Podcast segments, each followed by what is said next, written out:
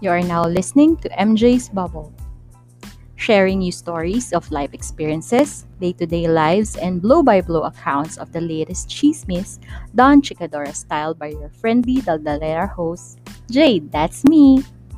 Come in and join me in my bubble as we talk, laugh, cry, and learn in today's episode. Hello everyone, hello bubble mates. Welcome to episode 19 of MJ's Bubble. I hope you are doing okay whenever you are in the world. Extended pa rin ang MECQ dito sa NCR and that means sad life pa rin ang mga nag-aabang sa Anli Samgyutsal. Pero these lockdowns can take its toll on individuals like me na madalas feeling ko toxic na.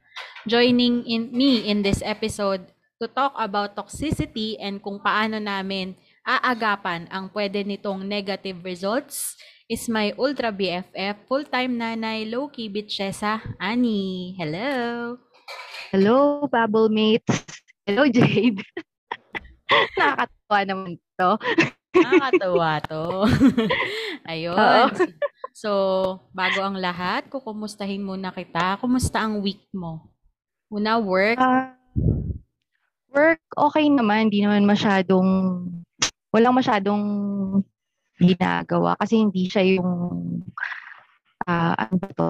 Hindi siya yung hindi siya year end, hindi siya quarter end. So medyo chill lang sa work na 'yon.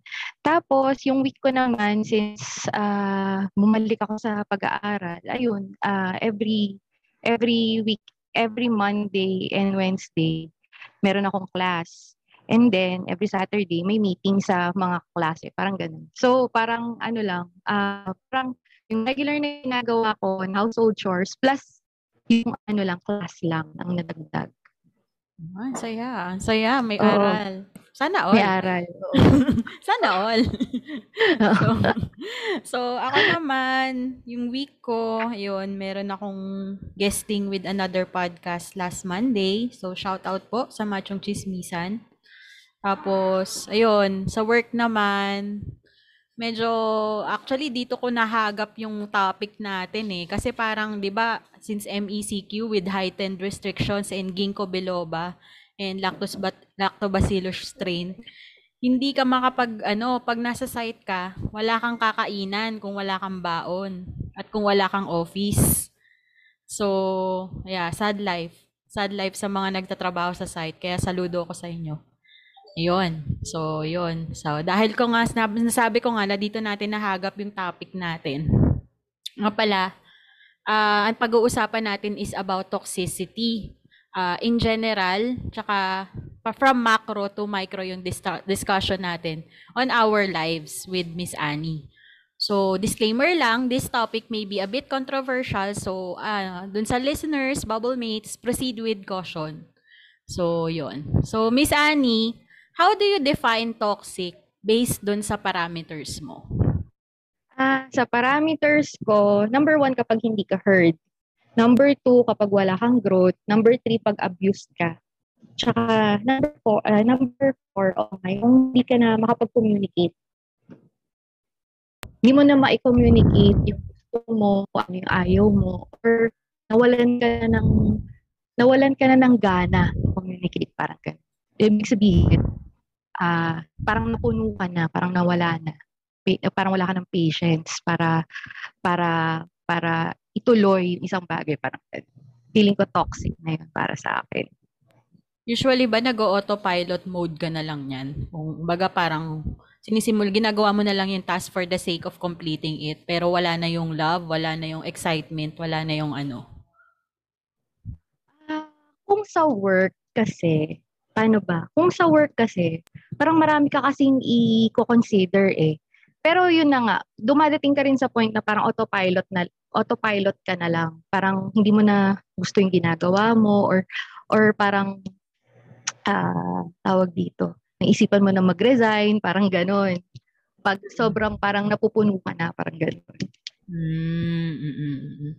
Ganun siya. So, teka lang, uh, konting definition lang ng toxic ayon kay paring Google. Ang sinasabi nila, two of the definitions is, ang toxic daw ay una, poisonous, kasi parang una siyang ginamit dun sa mga um, chemicals and ano, and Pangalawa nga, katulad nung diniscuss ni Miss Annie, is very harmful or unpleasant in a pervasive or insidious way.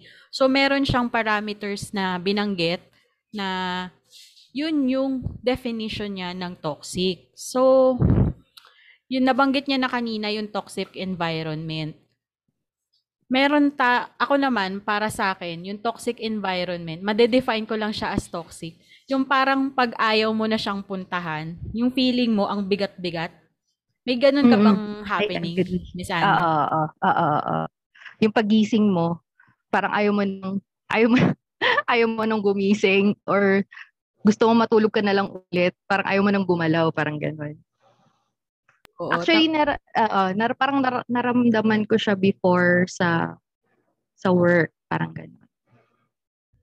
So, pag ganun, Since hindi mo naman kasi siya pwedeng gawin na hindi ka bumangon, hindi ka pumunta, paano yung ano mo dun? Paano yung take mo dun? Ah, uh, hangga't kaya, syempre, uh, iniisip mo may obligasyon ka pa rin naman. Parang kailangan mo pa rin uh, kailangan mo pa rin tapusin yung task mo at saka unang-una kailangan mo pa rin kailangan mo pa rin kailangan mo pa rin sumweldo.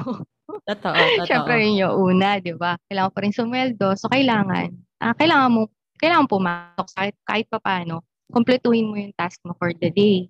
Mm-hmm. Tapos, uh, eventually, syempre, maiisip mo na rin na mag-send ka na siguro ng resume mo o pag hindi mo na talaga kaya, ganun. Mm-mm-mm. Yun yung sa akin ah, kung paano ko siya, paano ko nagko-cope up. Kasi, kasi isa naman tunggal ka sa isang environment na ang naapektuhan na yung mental health mo. Kasi nadala mo na siya maski sa bahay. Eh. Parang gano'n. Oo. Oo. Yun nga yung ano natin eh. Kaya dinidiscuss natin siya para at least ma-share din natin paano tayo mm. nagko-cope at paano natin na-mitigate yung pwede niyang maging negative effects. Mm-hmm. So, maliban sa magiging toxic environment na di kasi natin siya maiiwasan eh.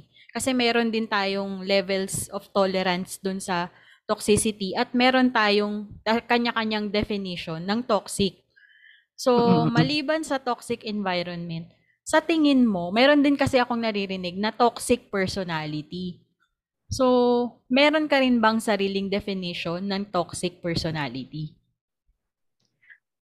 Pag toxic personality naman, para sa akin, kapag kunwari, ang isang tao, uh, abusive, mag-abusado. Tapos number six, pangalawa para sa akin, yung parang for example, uh, yung para bang hindi ko alam yung term, pero yung parang minamaliit ka, parang ganoon. yung parang siya lang yung superior, parang ganoon. Oo. Oo. Mm-hmm. Yung parang parang walang gagaling sa kanya. Ah, parang ganun ba yun? Oo. Oo. Oo. What if ano, tawag dito, ano yan, lagi mo bang nakaka, may mga instances ka ba, ay, or lagi mo bang nakakausap yan? Is it necessarily ganun? Lagi mong nakakausap? Or kung first time pa lang, nasisense mo na feeling mo toxic siya? Kasi ako, mapili kasi ako sa kaibigan. Or, or siguro, umano na lang, nung nag, medyo nag-mature ako, naging mapili na ako sa kaibigan. Pero before, hindi. Ah, usually, yung mga ganito naman, parang sa sa friends nung siguro nung college, wala wala akong masyadong na-encounter, pero na-encounter ko na yung mga taong ganito. Pagdating ko nung pagdating ko ng pagdating nung nag-work na ako. Mm-mm. Siguro kasi uh, iba-iba din yung pressure, iba-iba din yung nagagawa ng pressure sa personality ng isang tao. Kumbaga doon talaga Oo. lumalabas. Oo. Oo. Oo. Tapos, parang iba-iba yung dala nila. Baka iba yung scenario nila sa bahay, no? Mm-mm. Na nadadala Kumbaga, nila sa office. And vice yes, versa. Oo. Mas iba rin siguro yung baggages. So, oo. ayun. Parang, sa akin naman, paano ba ang toxic personality sa akin? In general, ay kasi 'di ba humaharap ako. Maharap ako mm-hmm. sa kliyente. Mm-hmm. Parang same sa iyo eh. Ako naman, kung paano kanya kausapin sa text, paano kanya kausapin sa email, tsaka kung paano ka kausapin the first time. Medyo nagkakaroon na ako ng idea pan, pan gano siya ka-toxic. Mm, mm, mm. Lalo ikaw, kasi marami ka nakakaharap na tao araw-araw. Oo, oo. Oo, oo. So parang parang nasi-sense mo na kung sino yung Oo. okay, sino yung mga kasundo mo, or paano mo i-handle. Parang ganun. oo, oo. Kasi Oo. parang kasama yun eh. Pero dun sa mga matagal ko nang nakakasama, dun ako medyo, dun, ako ah, para sa akin, dun ako medyo nahihirapan mag-set ng demarcation line if they're toxic or ako lang yung sensitive. May ganun ka bang ano, may ganun ka bang scenario na feeling mo ikaw yung sen ikaw yung sensitive. So kailangan magpa magkwento ka pa sa iba to check if ikaw ba yung to- toxic ba yung kumbaga toxic personality ba to or ikaw lang ba yung sensitive? Parang may ganun ka bang moment?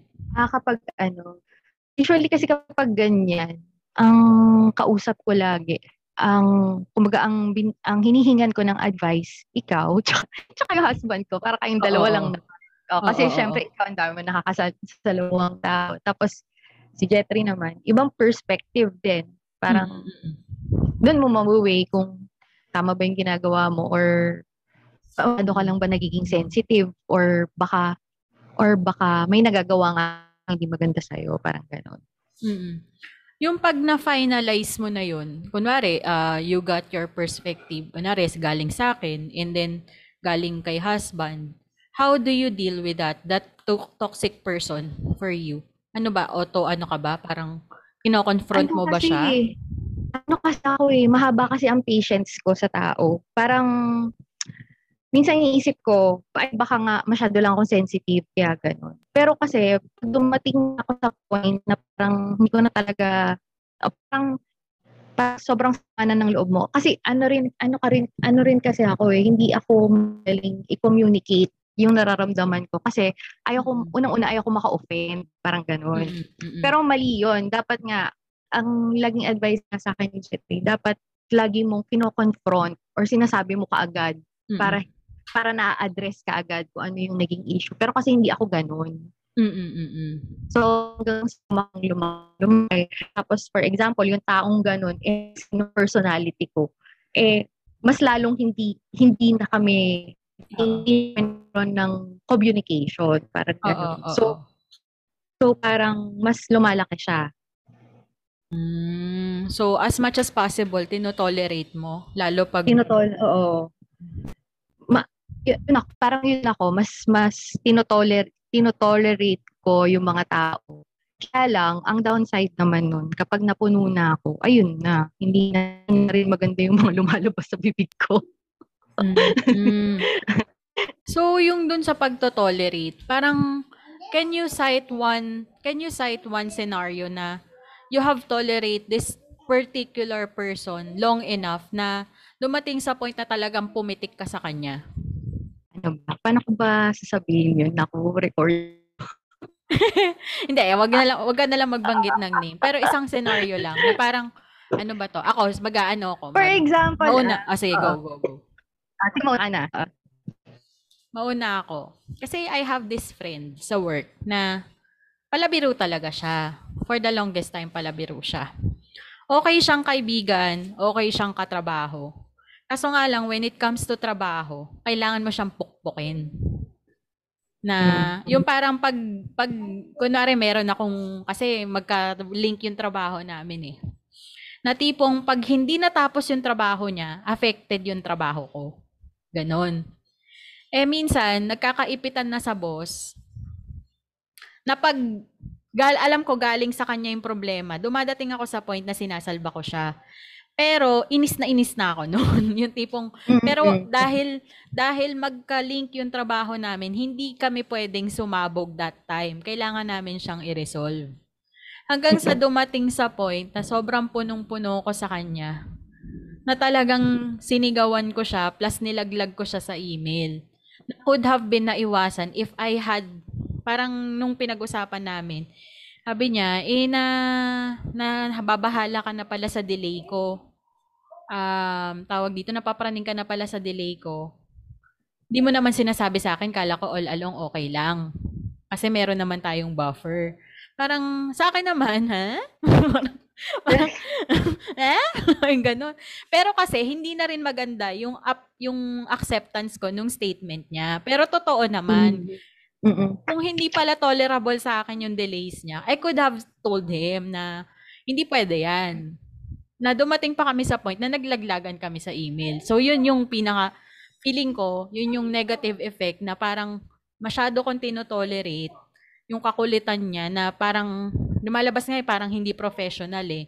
Kasi hindi hindi namin nami-meet yung targets namin na dinadaan namin yung parang dahil magkaibigan kami. So yun yung naging ano negative effect nung pagto-tolerate ko din sa kanya. So kung meron kang example you can share.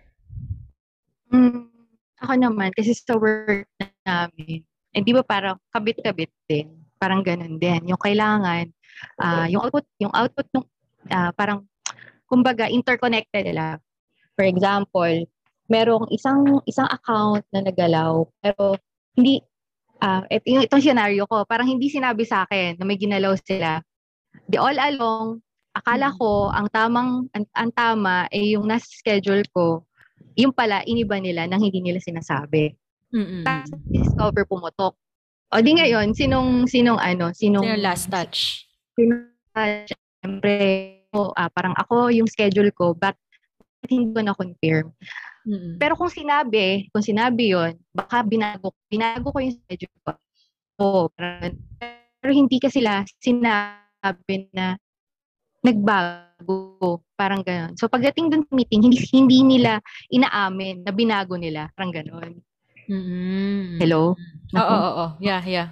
So yun, yun. Parang nilag in, in a sense, parang nilaglag ka, parang ganun. Pero for, pero ano na yun, parang pinalagpas mo. Mm-mm, Parang pinalagpas mo the first time, hindi niyo na pinag-usapan. Then inulit-ulit, inulit-ulit hanggang sa napunta. Oo. Ano, may scenario din na merong kunwari sa mga trabaho, Oo. magagawa tapos ipapasa sa'yo. Parang ganun. Oo, Tapos, oo. In the end, parang, ba't parang ako na, ba't parang ako na to? Parang ganun. Oo. na, Oo. oh, parang ganun, oo. Oo. Ayun. Yun. Isa Yun pa yung dyan. mga natotolerate ko.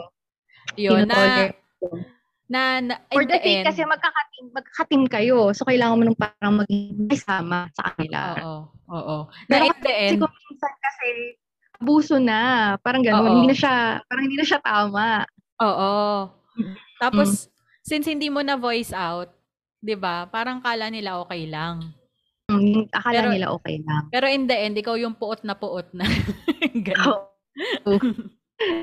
Ayun. Medyo, yan nga, ma- ma- madalas yan sa trabaho eh. Pero, parang, ano po, ano ba yung ano, parang, since hindi naman natin yan mababago eh, meron talagang ganyang tao na iba-iba lang yung muka, iba-ibang, iba-ibang lugar. Mm-mm. Um, paano tayo nag, ah, I want to discuss, paano tayo mag adapt dito sa, may in-identify ako na apat na scenarios. So, una sa social media, marami tayong, marami, medyo toxic ang social media ngayon eh. Mm-mm. Lalo yun. may mga ganap ngayon. Oo. Oo. oo. Eh, tapos, tawag dito, masasabi, pwede ko bang sabihin na DDS tayo before? before, before ah, before, disclaimer, Pero- before. No, neutral Eh, na pero kami. hindi pero hindi rin ako dilawan ah. Oo, hindi kami dilawan. hindi na kami DDS. Yes, okay. Nanonood na lang kami. Oo, oo. Nagko-comment na lang kami. Pag nabubwisit kami, nabubuanas kami, pero hindi na kami nagde-defend. Anyway, ba- Mhm. moving on. Tapos yun nga, parang yung una, political leanings. Tapos, yung, basta yung mga ganap na mga maraming, sorry ah, yung hindi ko rin kasi matolerate yung mga papansin sa social media. Sorry. Yung mga, sorry, yung mga nagsasayaw na lalabas lang yung dede, gano'n.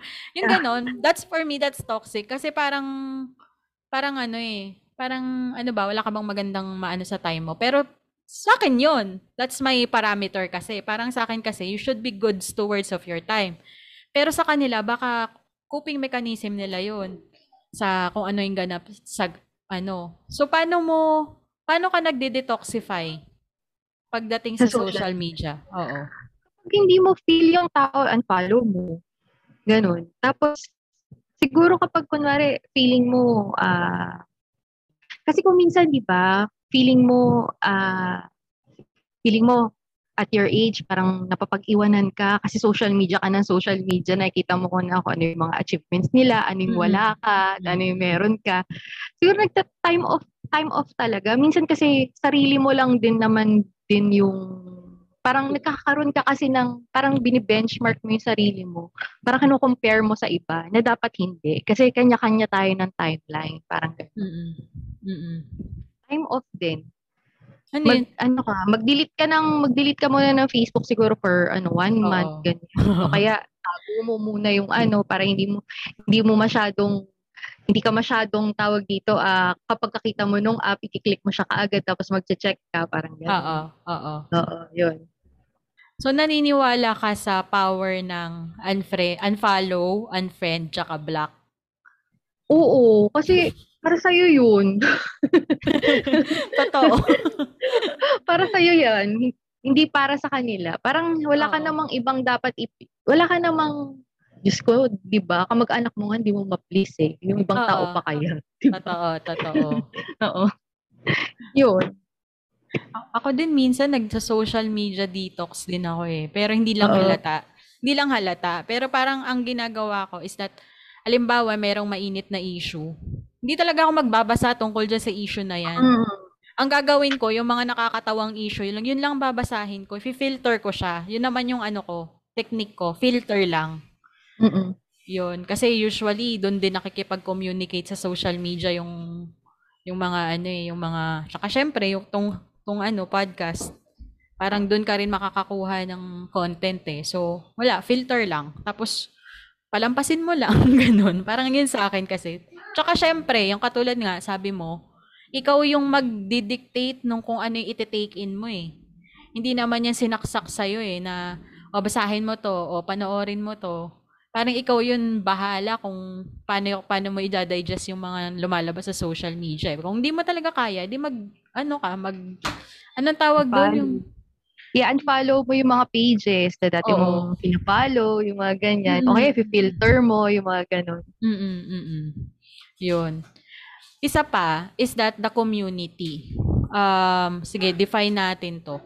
Yung neighborhood nyo ba, masaya siya? As in, nagsusuit ba siya? Suitable ba siya sa taste mo?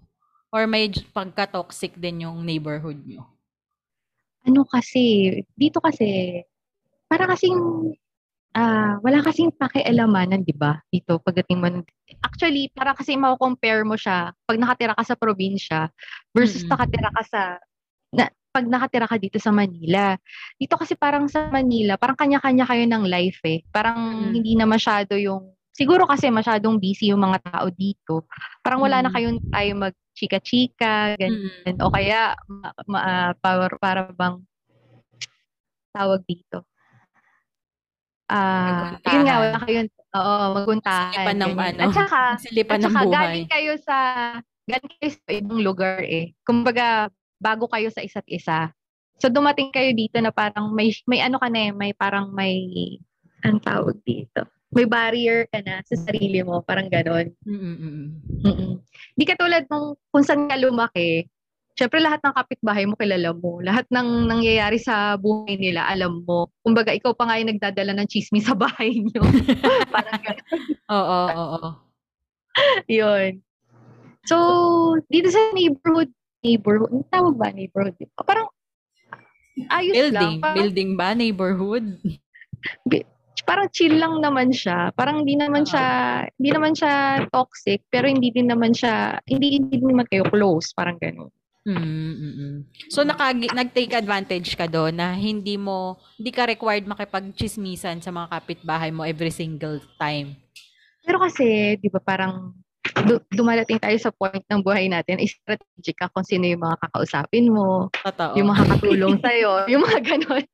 yun, yun yung mga kinakausap ko, kung sino yung mga ang mga kailangan lang. Pero yung mga iba Oo. na hindi naman, hindi ka naman magiging concern or wala ka Oo. namang papakinabangan sa kanila. Sorry. Okay lang. Practical yan. naman. Practical yan. ano papakinabangan sa kanila? Eh, huwag mo lang pansin, di ba? Hindi naman din, di ba? Anong point? Oo, oo, oo. Totoo. Sorry. Totoo. Okay lang yan. Okay lang yan. Actually, di, naiingit nga ako dyan eh. Kasi parang dyan mapipili mo kung sino yung makaka-view ng buhay mo eh. Parang Oo, dito naman sa oo. neighborhood, well, na-discuss ko naman na to sa aking mga Oo. previous, ah doon sa, ano, sa, katulad niya, yung battle ko with COVID. Parang, ang hirap, natotoxican ako sa community in the sense na, wala kang, wala kang business with them. Parang, yun nga, Mm. sinasabi mo nga, nag-strategize ka kung sino lang yung kakausapin mo. But then, parang, wala eh. Iba kasi, yung parang, ano ba, paano ko sab- sasabihin? Iba kasi yung, yung level nung understanding mo sa kanila. Or hindi kayo magka-level. Ang pangit. Sorry. Hindi kayo Mm. magka-level kasi iba yung iba yung narating nila ed- ah, pagdating sa edukasyon. Iba yung narating mo pati pagdating sa career. So parang ay in a way na parang sinasabi nila wag mong patulan, ikaw yung may aral. Kaso nga lang minsan kasi yung natotoxic ka kasi nga dahil dun sa kulang sila sa naabot na hindi nila tinitake na based dun sa intelligence level mo. Na kumbaga hindi mo maintindihan based dun sa intelligence level mo. So yun, yun dun ako natotoxic dun sa environment ko. Yun lang, yun yung ano ko naman. Yun yung struggle ko. So, ano ba ako Ah, naka... meron pala, may naisip pala ako. Ah, sige, Minsan sige. lang naman.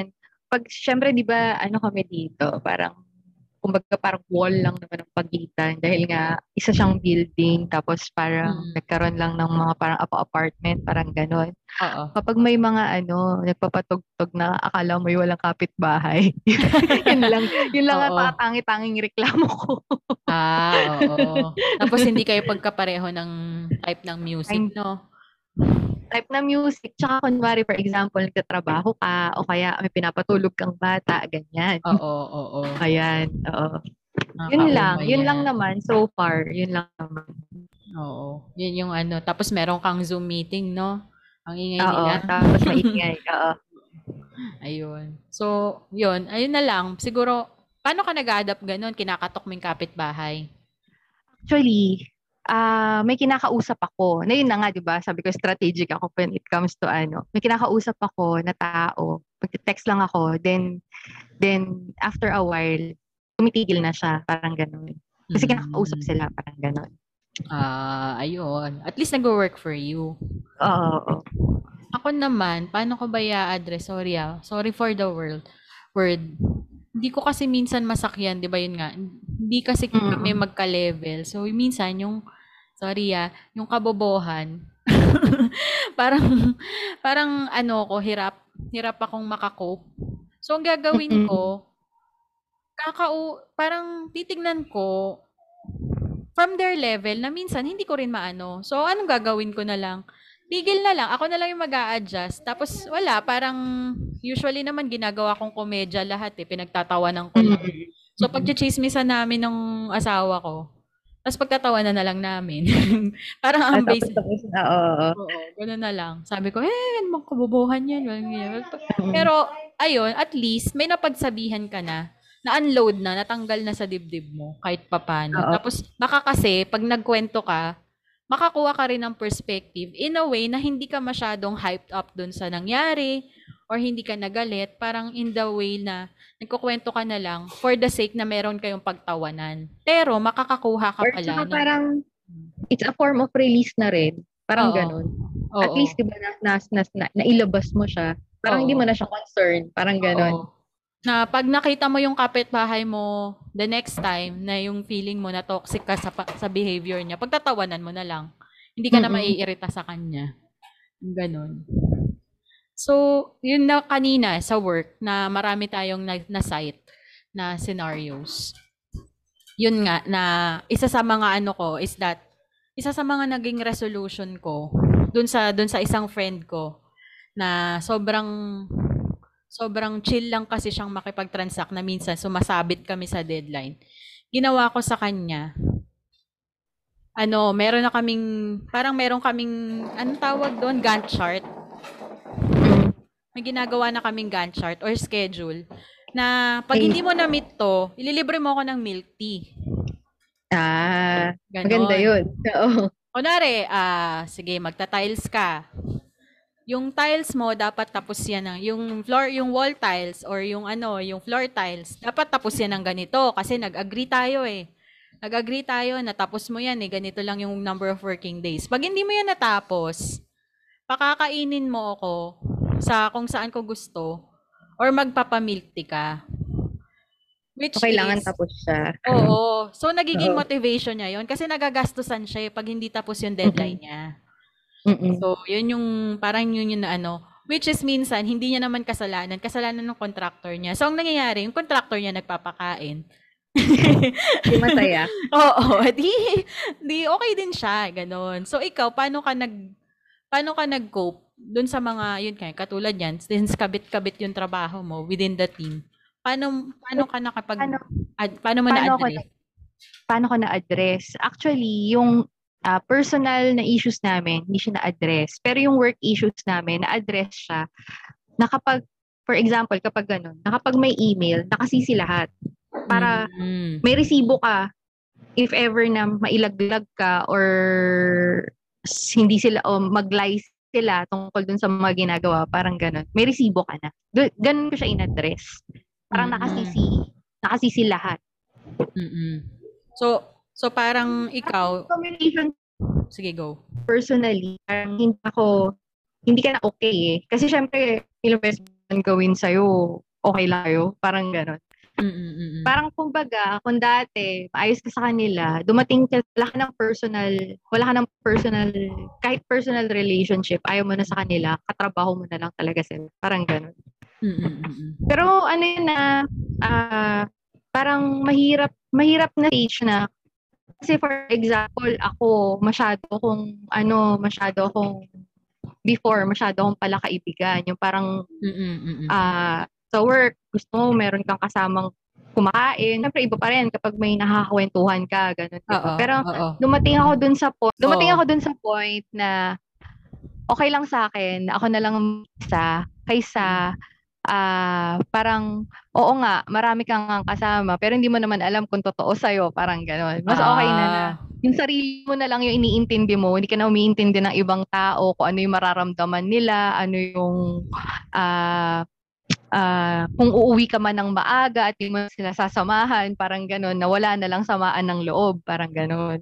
Mm, okay. Na nakabuti pa sa'yo kasi parang na-conserve Nakabuti. mo yung energy mo. Yes, oo. Tsaka yung oras mo. Mm-mm. Actually, may ganyan din akong scenario eh. Doon sa dati ko namang trabaho.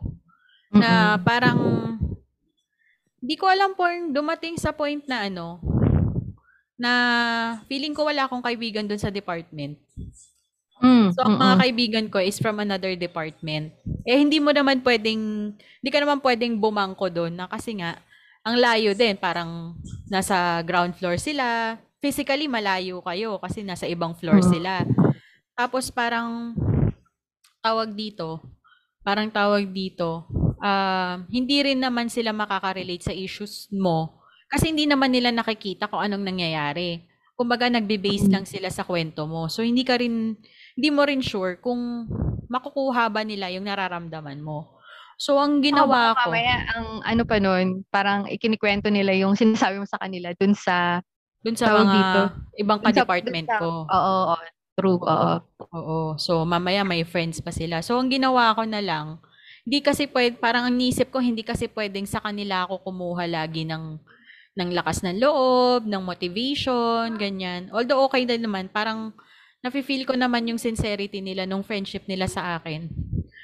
So, ang ginawa ko, parang yung sa'yo, nag, ano na lang, parang nag-tune out na lang ako dun sa mga negative na nakikita ko sa kanila. Doon nakikita mo talaga physically, parang minamak ka, ganun. Inaano ko na lang, tawag dito, bala kayo dyan. parang ganun. Parang papasok ako, gagawin ko lahat ng trabaho ko for the day, tatapusin ko yan. So, yung mga kailangan ko sa'yo, kunwari kay ay ka-worker A, mga kailangan ko sa'yo, sasabihin ko. At pag nakuha ko, itatapusin ko. Yung kay coworker B, gagawin ko, tatapusin ko. Pero hindi na rin ako dumating sa point na kailangan ko pang i-restore yung friendship Mm. na Ah, sabi nga ng husband ko sa akin, isang advice niya, eh hindi ka naman pumunta dyan para makipagkaibigan. Pumunta ka dyan para magtrabaho. Sabi niya ganun. So, Totoo. oh, yun, yun yung ano niya, yun yung point niya na nakuha ko sa kanya. Oh, which is totoo naman. So, anong, anong pakialam mo? Parang ganun. Parang, wag ka nam, wag, ah, wag mong i-open masyado yung sarili mo sa ibang tao. Parang yun yung, yun yung nakuha ko sa kanya. Totoo. May nagsabi din sa akin, actually dati kong boss. Kumbaga, parang Mm. kung naka-develop ka daw ng friend sa work, bonus mo na lang yun. Pero kasi ang pinunta mo doon, magtrabaho at sumweldo. So, yun lang daw True. dapat initially. At talaga, yun na yung goal mo Yun- for the day. Yun yung, mm Yun. So, yan, na ano na natin. Social media, outside the- or the community, tsaka sa work. Ito, i-address natin yung medyo, ma- ano, medyo, let's say, controversial. Pero kailangan kasi natin siyang i-address. May Mm-mm. toxic moment ka ba inside the home, sa family, sa relatives? Ah, family, parang, parang ano natin siya, i-differentiate natin. Family, immediate family. Immediate Kahit family. yes. Kapag kahit naman toxic, kahit toxic yan, wala ka nang magagawa kasi pamilya mo yan. At the end of Oo. the day, mahal mo yan. Parang Oo. kahit na anong away nyo o kahit na anong Oo. ah, kamalian nyo sa isa't isa, ah, tatanggapin na tatanggap sila kung ano sila. Parang ganon. Mm-mm. So, ang ano ko dyan, for example, kunwari toxic na or hindi na kayo magkasundo, ang ginagawa ko, lalayo ako Mm-mm. para, kasi dumadating kasi sa point na, ano, ah, kapag kapag magkahiwalay kayo, doon nyo lang naiisip ko ano yung mga nasabi nyo o nagawa nyo sa isa't isa Mm-mm. na hindi na hindi tama or dumadating dun sa point na ah kumbaga nagpapatawad ka parang ganon sila din sa'yo at Mm-mm. at the end of the day, parang namimiss nyo rin naman yung isa't isa. Na kapag nagkita kayo, parang wala lang nangyari. Pero dapat nga, dapat nga ang pinakamagandang gawin doon i- para ma- mai-address talaga yung mga issue, dapat pinag-uusapan. Pero kasi sa pamilya natin, parang hindi siya uso. Oo. Oo. Parang in Yung parang- general, sa sa kultura natin, no, sa Oo, Pilipinas parang, oo. kata. Oo. Parang hindi uso na ah kung magsigawan kayo, magsisigawan kayo. Basta ang mahalaga na pag-usapan ninyo kung ano yung Mm-mm. kung ano yung kung ano yung issue ninyo. Mm-mm. Tapos sabay sabay kayong kakalma at sabay nyo i-resolve kung ano yung mali nyo sa isa't isa. Parang ganun. Parang, pero hindi kasi ganun eh. Hindi, hindi Oo. ganun. Oo. Ako naman, sa family, immediate family, i-identify ko na. Yung sa, syempre, yung bago ka na kinasal, doon sa parents mo, sa siblings mo. Um, syempre may toxic moments. Kasi gawa ng unang-una, yung parents mo, um, may sarili din silang baggage. from, Mm, mm, from kung saan true. sila Oo, galing. true. Mm, Tapos parang parang yung intention nila is shield ka nila dun sa hardships na na naranasan nila noon. To the point na OA na, yung ganun. To the point na hindi mo rin na rin sila makita eye to eye kasi hindi na nag exist yung hardship na naranasan nila noon. Doon sa buhay mo ngayon. Parang hindi kayo nag-a-align. So parang ang sa akin, parang hindi ko magets bakit ka ganyan ka strict. Eh, hindi naman nag apply yung ano mo. Hindi naman nag apply yung sinasabi mo dito sa ganitong time. Parang ganun. Tapos parang hindi mo ba ako mapagkatiwalaan magdesisyon? Which is, yun yung for the longest time, naging thinking ko. Na nung naging, naging magulang na ako, nung naging, siguro nasa thir- 20, parang mid-20s, na-realize ko, parang hindi naman Tama pala, ano, parang, parang ang galing-galingan ako no. parang masyado ako At saka- naggaling-galingan.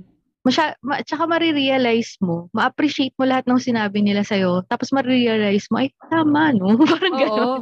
Oo, hindi Oo. pala siya nagbabago per generation. Kumbaga nag-a-apply pala siya generally. Mm-mm. Na ma-apply mo siya kahit anong panahon. Nasabi Yung ko, life, uh, life lessons. Oo. oo. Tapos yung, kumbaga parang kung ano yung pinarana sa'yo na hindi, hindi siya easy. Na noon parang galit na galit ka. Na hindi easy magkapag-aral, hindi easy mag-earn ng pera. Parang nung na-realize mo nang ikaw na nag-earn ng sarili mong pera, totoo nga naman. parang Oo. ganon, ganon. Tapos parang with regards naman sa mga kapatid. Minsan kasi yung parang nakikita mo siya as feeling mo may favoritism, ganon.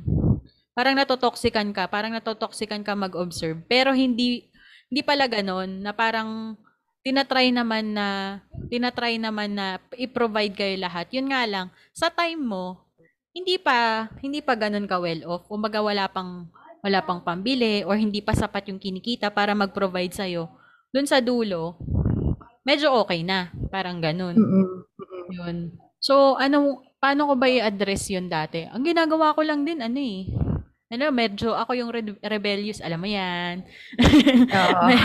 medyo, re- medyo rebellious ang ate girl mo eh. Na, nako-communicate ko siya pag medyo nagwawala na ako. Tapos parang galit na ako na galit na rin yung parents ko. Pero dumadating kami sa point na medyo, ewan ko, may pagka may sakitan portion pa. Pero at the end of the parang sa dulo pa rin. Bakit ba tayo nagdating sa ganito? Bakit ba tayo nakarating sa ganitong scenario? Doon mo lang nako-communicate na bakit kasi ganito kayo, kasi ganito ako, ganyan. Pero at least uh, after nun, at least na-communicate pa rin. Yun nga lang, nagkaroon na ng sakitan. Oo. Mm-mm. Agree.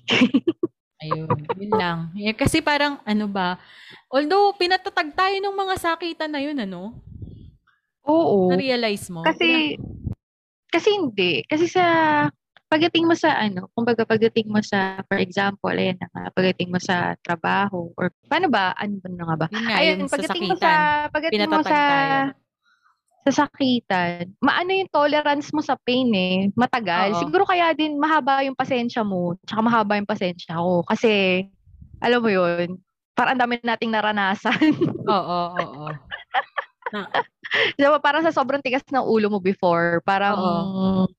parang, ah, paano, paano mo masasabi? Feeling Sobrang natin tigas tigasan ng buto natin, eh, no? Oo, yun, oo. So, parang, dun sa sakitan na yun, ah, ano ba, parang, dahil ba doon? Parang dahil, nakit, doon, doon natin na-realize na pinatatag tayo nung mga moments of sakitan na yun. Pero kasi ang nakikita lang natin noon, ng mga bata tayo, nasaktan ka. Oo. Pero hindi mo nakikita yung reason behind. Oo, Maintindihan mo na lang kapag matanda ka na, na ah, kaya niya siguro nagawa ito kasi ganito. Mm, Parang siguro pagod na siya, tapos ang kulit mo pa, parang gano'n. Oo, oo. Oo. Pero pag, nag, pag naging parent, parang katulad ko, for example ako, hindi ako dumarating sa point na ah parang matagal bago ako dumating sa point na mananakit ako. Mm, Hanggat kaya ko kausapin, kakausapin ko. Pero pag nanakit naman na, ayun na, hindi hindi mo na mga to. hindi na hindi na makontrol. Pero hanggat mahaba, kaya alam alam ng alam ng anak ko eh kapag ano, sinasabi ko sa kanya na wag mo na akong padatingin sa ah, sa point na mas portion. sasaktan ka. Sabi kong ganoon, makinig ka na. Alam na niya. Kasi ah, parang sa ano yata niya, sa 10 years niya, parang two times pa lang naman niya naranasan, pero masyadong, masyadong hindi maganda. Parang ganoon. Sa bagay, ganyan din ako. Kasi, Mm-mm. parang, as much as possible, hindi ako namamalo eh. Makakarinig Oh. sila nung ano. Pasmado talaga yung bibig ko from mula Mm. noon hanggang ngayon. Which is towards sa mga anak ko.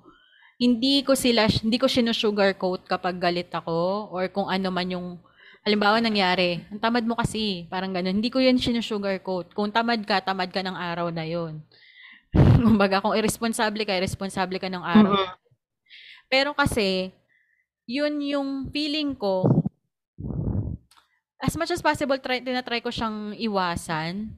Pero feeling ko kasi, yun yung, yun yung nag-drive din sa akin noon, na naririn, nakakarinig ako ng ganun, na maging otherwise.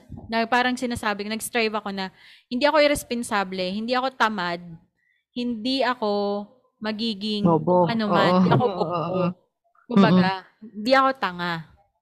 So, papatunayan ko sa'yo na hindi ako lahat ng tinatawag mo sa akin.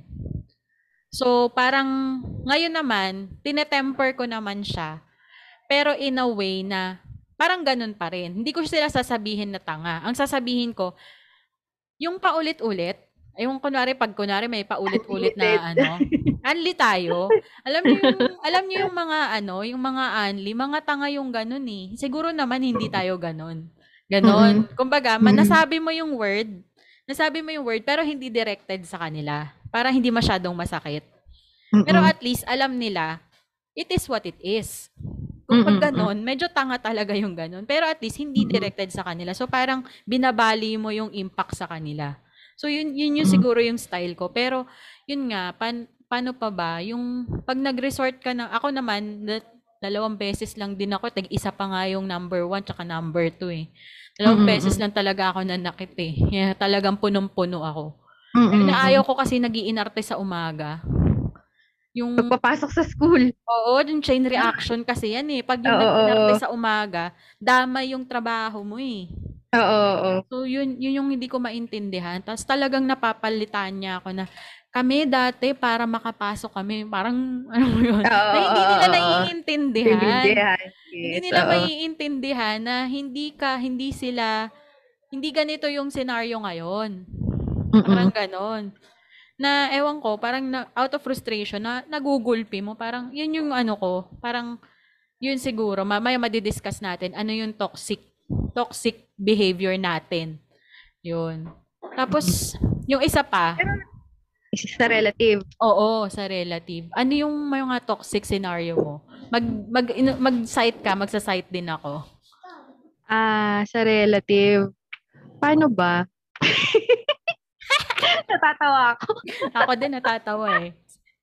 Alam Actually, ba- marami ako kung marami. Marami, syempre. Pero, for example lang, for example, ah, meron kang bagong biling gamit.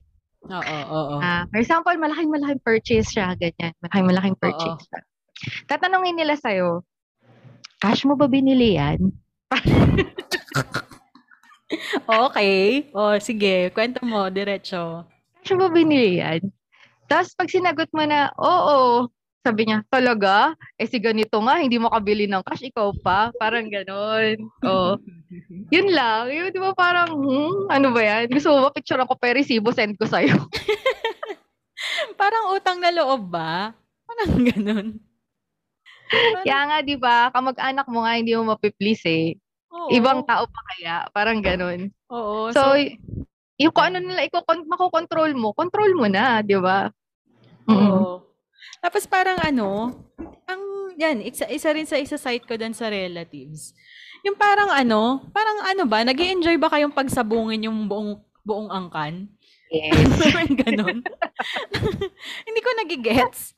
Parang sasabihin sa'yo, kunwari, si, si relative 1, may kotse. Tapos si relative 2, may, may inaral din naman, pero wala pa siyang kotse. Yung Mm-mm. tipong, etong si relative 3, kukwentohin, chichikahin si relative 2. Uy, kailan ka ba bibili ng kotse? Kasi itong si relative 1, tignan mo, dala-dala niya yung kotse niya, oh. Ano, yabang-yabang? Parang, anong meron? Parang si relative 2 nga, walang kaproble-problema dun sa kotse nung relative 1. Tapos Yeah. ikaw, namumroblema ka para kay relative 2. Parang ha? Hindi ko naiintindihan. Parang bakit bakit kailangan mag-compete? Eh kasi dapat nga 'di ba ikaw yung maging happy doon sa ano. Na At saka hindi. Yes, yes. Go, go, go. kailangan pa nilang tanungin kung paano mo siya pinurchase. Oo. Parang gano'n. Kaya parang issue sa kanila yon Parang Oo. gano'n. Or baka naman curious lang din sila. Parang gano'n. Oo, parang pero kasi hindi tinitignan ko yung nung kinuwento mo yan sa akin. Tinitignan ko kung based dun sa angulo, 'di ba ganun nga ako, 'di ba? Tinitignan ko kung sa from their perspective. Kasi baka nga Mm. naman malay mo ma-inspire sila in the long run. Ay Baka si naman, ano, oo. ay si ano na purchase niya. So it's not too late for me kasi siya na purchase niya ganitong age na. Mm, mm, mm. Oo. So so kahit nagtagal siya sa nagtagal siya sa college, medyo matagal siyang nakapagtapos, it's not too late for me to have that. Parang siguro yun yung kinukuha ko. Pero nga pero para kasing meron meron kang inumit na data eh. Pero ako ako na mag-i-splook. May ako na Oh, sige, sige. mag-i-splook. Kasi parang for them yung katulad nga kinwestiyon pa. Tapos parang aside from that kasi parang kinwestiyon pa na ganun na ba siya kayaman for him to have the capacity to buy ano, it to buy in cash? Oo, oo, oo, oo. Yes, Parang dun, parang gusto mo siyang intindihin na katulad nung sinabi kong fr- from that perspective. Pero kasi parang hindi ko magets saan ka nang gagaling for you to question. Eh, ni gulong, sorry ah, eh, ni gulong nga ng sasakyan, wala ka eh. Parang saan ka ba galing? Doon, doon yung ano ko. Hindi kasi, ano yun, eh, isipin din natin na lahat naman kasi tayo or lahat, yung pinanggalingan nila is talaga naman talagang, lahat tayo galing naman talaga sa hirap. Oo, oo. Ang oo. pinagkaiba lang, yung naging attitude natin, kung paano tayo, ah, ang pinagkaiba lang talaga, hard work. Oo. Tsaka nung Naging na-taste natin naging yung hard- ano. Ah, oo, mas naging hardworking tayo kaysa sa kanila. Parang gano'n. Oo. Tsaka nung Or na-taste natin yung success, no? Mm. Kasi at saka kasi at saka ang naging ang naging ang nakita ko lang na naging compa, ang naging comparison diyan. Before kasi parang ayaw nilang mahirapan. Which is Mm-mm. tayo, tin- tinitiis natin. Oo. Tinitiis oo. natin kasi ah, may nilulook forward tayo na parang mas brighter future, parang ganun. Oo. Parang sila siguro, hindi nila nakita yung bright na future, parang ganun. Para sa kanila. Kaya parang hindi sila nagbigay ng, anong tawag nun, ng oras or ng Mm. energy para para magsumikap, parang ganun. Oo. O kaya, isa ko namang ano, isa ko namang nakikita is that, siguro may mga nakita din sila na they got it at na mabilis. So, akala nila, that formula applies to all. Ganon. Parang yun yung nakikita ko.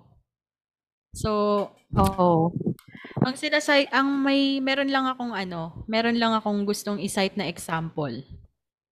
Kasi parang, ano eh, tawag dito, meron na, meron kaming ano, meron kaming, meron akong experience na meron ditong, meron nagtanong sa akin about kung pwede siyang tumuloy, saan, saan siya pwedeng tumuloy sa Manila na near this establishment. Sabi ko, Mm. sa ganitong panahon, eh, di ba, wala ngang hotel. Walang, Mm. walang ano. Tsaka pag nag, Mm-mm. nag-Airbnb ka sa mga kondo, kailangan may negative PCR test ka, tsaka at least six months. Six Mhm. months ang duration ng stay. So, diniscuss ko sa kanya yon Tawag dito, ang reason niya sa akin, bakit daw yung friend niya, meron naman natuluyan. Sabi ko, hindi ko alam, ano bang circumstansya ng friend mo? Sabi ko ganun. Eh, eh, since ayaw mo niwala, o yan, nag nagbigay ako sa kanya ng site. O yan, dyan ka maghanap. Kasi ako wala akong mahahanap for you. parang, parang hindi ka naman nagwi-withhold ng information. Dinidescribe mo pa nga. Parang binibigyan mo pa nga siya ng context. Bakit hindi ka makapaghanap for her? Parang kasalanan mo pa. Parang yun yung ano ko. Tapos yun, parang ito, the same person is that ang hilig mag-compare. Ang, tsaka yung naiinis ako, yung kakausapin ka lang pag may kailangan. Eh, oo. 'Di ba? Oo. Yung for Mm-mm. the longest time, hindi ka kinakausap. Yung ganun. Tapos biglang pag may kailangan, close kayo. ganun lang naman. Oo. Tapos pag hindi mo tinulungan or kumbaga ano ah kumbaga mas busy ka sa ibang bagay parang gano'n. Parang kapag ipinangwento ka na niya para ikaw na yung pinakamasamang tao sa mga kamag-anak ninyo. Oo, may ganun. Parang, ate, hindi lang ikaw intindi, hindi kami nag-aantay ng ano mo, ng chat mo. may mga buhay kami, mga inaalagaan dito. Apat yung inaasikaso kong bunganga para pakainin. Parang, ano ba? Parang ganun. Yun, yun yung medyo, ano, medyo toxic within, ano. Meron pa, ah tawag dito, How about yung, ewan ko, yung, yung lang nakikita mong mga jokes dun sa, sa FB or sa social media na pag mga reunion, O bakit wala ka pang boyfriend? O bakit wala ka pang trabaho? O saan ka nagtatrabaho? Magkano na yung sweldo mo? Sweldo mo, oo, magkano yung sweldo mo? Ang taba mo ngayon. Oo. kailan ka mag-aasawa, kailan ka magkakaanak, parang gano'n. Lahat na lang eh, oo, oo. Totoo. Alam mo, may Oo. ilang taon na akong hindi... Kasi dati, every Christmas, may pinupuntahan kaming side ng Oo, relatives. oo, oo. Ilang Christmas na, ilang bagong taon na hindi na ako pupunta doon. Dahil ayokong sumagot. Parang feeling ko pipitik yung ano, pipitik yung ugat ko pag yung bunganga akong pasmado, pag yung ganun. Parang Pero hindi- ano mo, yung isa, o parang common siya sa Filipino family na parang nagkakaroon ng competition within within the ano, within the same mga clans, mga ano, families, ganyan. Oo. Oo, para kasi hindi kasi talaga nawawala yung inggit ba? Oo. Na dapat 'di ba maging masaya ka Oo. para doon sa ano mo. Oo, pero kasi hindi mo siya kasi, for example, kung sa relatives, parang may mga issues na ganyan, parang hindi mo talaga siya mare-resolve. Kasi kung minsan, wala ka namang pakialam, di ba? Oo, Ang- oo. Ka lang naman, eh, ang nire-resolve mo lang naman na issue ay yung mga taong malalapit sa'yo at yung mga taong mahal mo. Pero yung kung yung iba lang naman na so, sorry sorry sa sorry sa mga ano kamag-anak, 'di ba?